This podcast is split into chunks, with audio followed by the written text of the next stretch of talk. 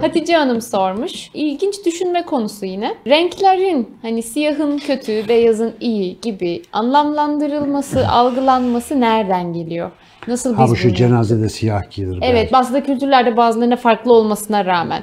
Hani biz bu renklere bu kültürel anlamları aslında ben ipucu şey yapmış oldum, bozmuş oldum ama nasıl verdik? Yok yani şöyle bir şey var orada. Kültürel anlamların yani antropoloji midir? Ben bu arada o hikayeleri okur hep unuturum. Düğünde niye beyaz, cenazede niye siyah giyinir? Çok da komik Hocam ters bu bir arada hikayesi değişmiş, var. evet değişmiştir Ters bir zaman eskiden. var. Ama yani burada şöyle bir durum var işte kültürlerin seçimleri, izlek bağımlılığı diye bir şeyi iyi anlamak lazım. Bu kültürlerin bu tip şeylere yüklediği değerler rasyonel bir gözlem ya da faydadan ziyade tarihin bir yerinde birilerinin bir şeyleri Evet. tercih etmesi olmasından. Ondan sonra da birilerinin onu yanlış anlamış ve yanlış aktarmış olmasından falan geliyor aslında. Burada hocam şey eklemek isterim. Tam tarihi hatırlamıyorum. Muhtemelen izleyenler yazarlar veya hatırlarlar. Mesela pembe şu anda inanılmaz işte kadınların tuttu işte savunucusu böyle göstermek veya işte pembiş kız çocukları. Oysa pembe ve mor renklerini elde etmek hocam zor vaktiyle renklerine bizim gibi bu kadar kolay ulaşılamadığı zamanlar ve onun için asillere veriliyor. Kök boyasıyla falan Evet kök boyası zamanlar. ve bu renkleri elde etmek zor olduğu için asilleri ve daha çok prenslere, krallara layık görülüyor bu morlar, pembeler. Tarihin bir noktasında biz de işte 20. yüzyıla yaklaşırken kadınlar artık bu eşitsizlikler konusunda da hani kadın işte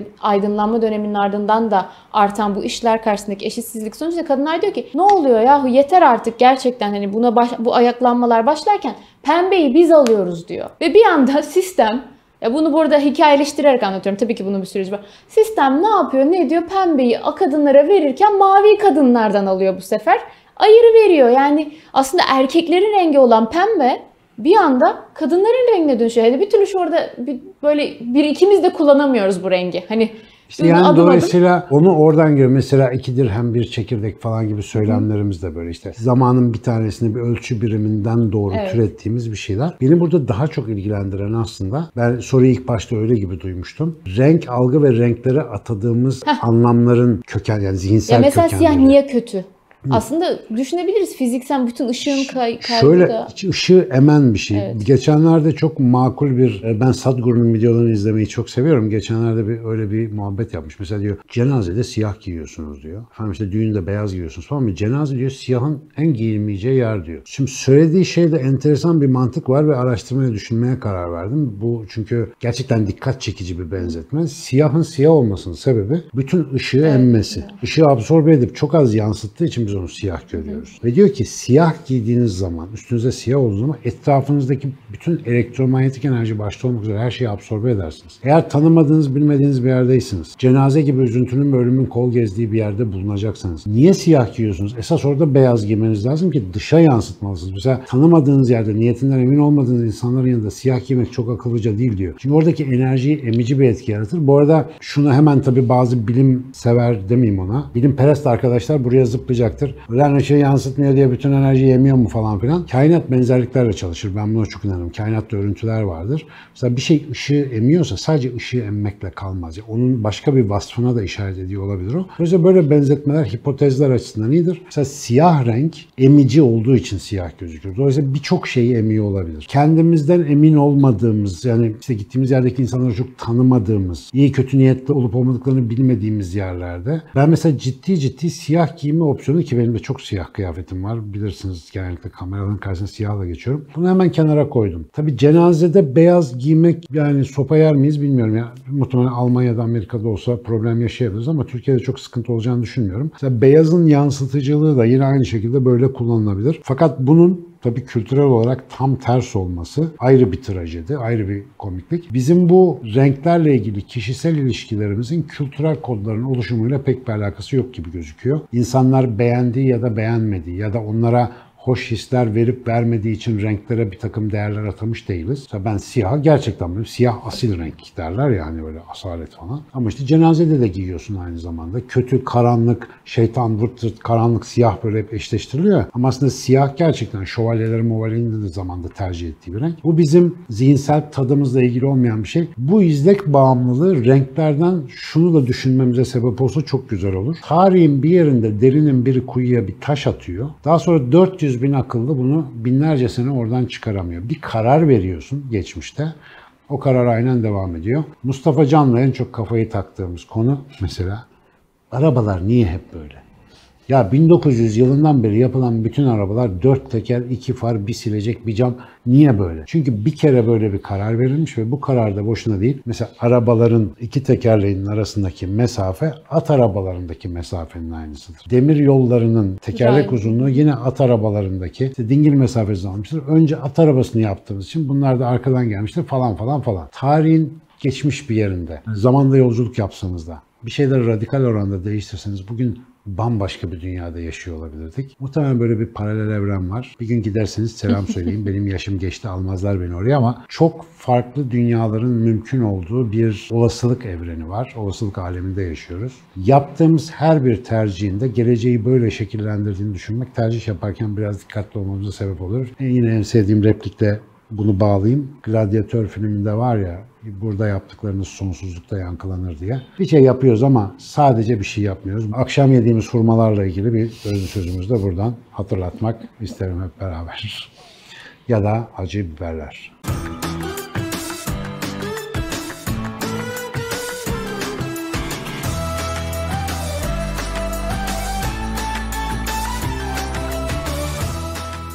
O zaman Daha böyle sıradaki sorumu alayım. ne sıradaki?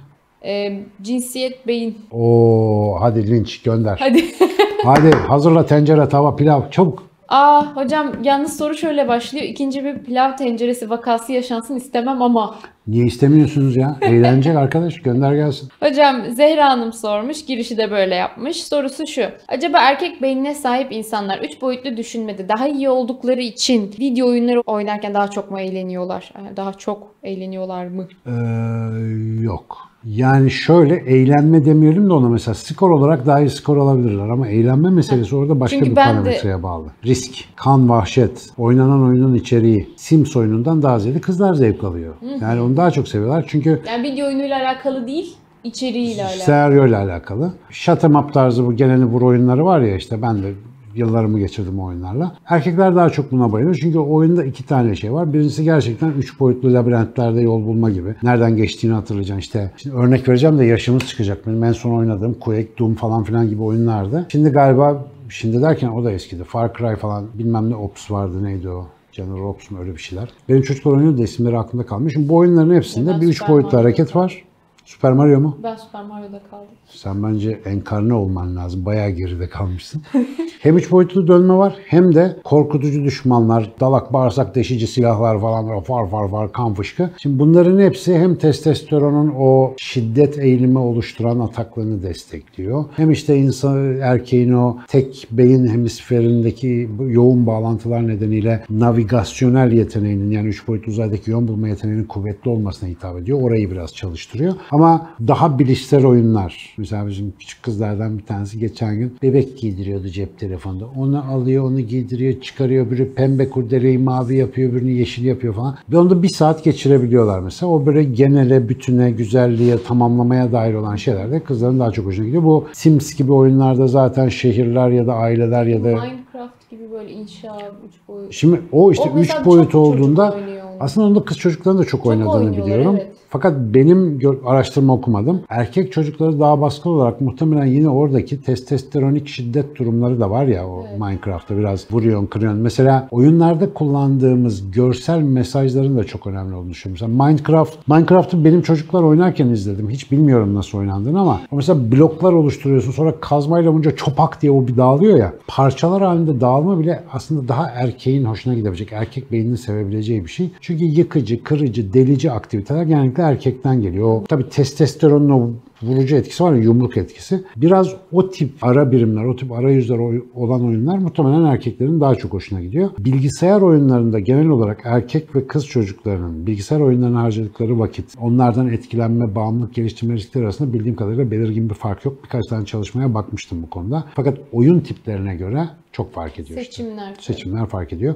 E bu da zaten şimdi düşünün yani gelişim döneminde siz erkeklik hormonuna fazla miktarda acıcık maruz kaldım diye bütün beyninizin bağlantısal yapısı değişebiliyorsa ki teorikte bunun böyle olduğunu biliyoruz. Bu arada altını çizeyim bütün erkeklerde aynı, bütün kızlarda aynı değil. Ama büyük oranda istatistiksel olarak böyle. Bu değişim illaki hayatta bir farklılığa sebep olacak. Linççiler buradan gelirse sevinirim. Yani böyle bir fark var. Üzgünüm. Erkekle kadın farklı ve iyi ki de farklı. O sayede birbirimizi tamamlayabiliyoruz. Dolayısıyla hangi tür oyunu oynuyor olursanız olun sizin havanız iyi olsun diyerek.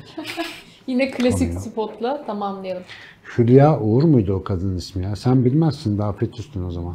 Hava durumu sunan bir abla vardı. Hocam böyle Siz- deyip deyip beni bir küçültüyorsunuz hep. Abi sen ama yani ne bileyim hakikaten o zaman yoksunuz. 90'lardaydı kadın yani. Ne hava nasıl olursa olsun, hava nasıl Havanız olursa olsun sizin havanız iyi olsun. Hatırlamazsın değil mi? Hatırlıyorum.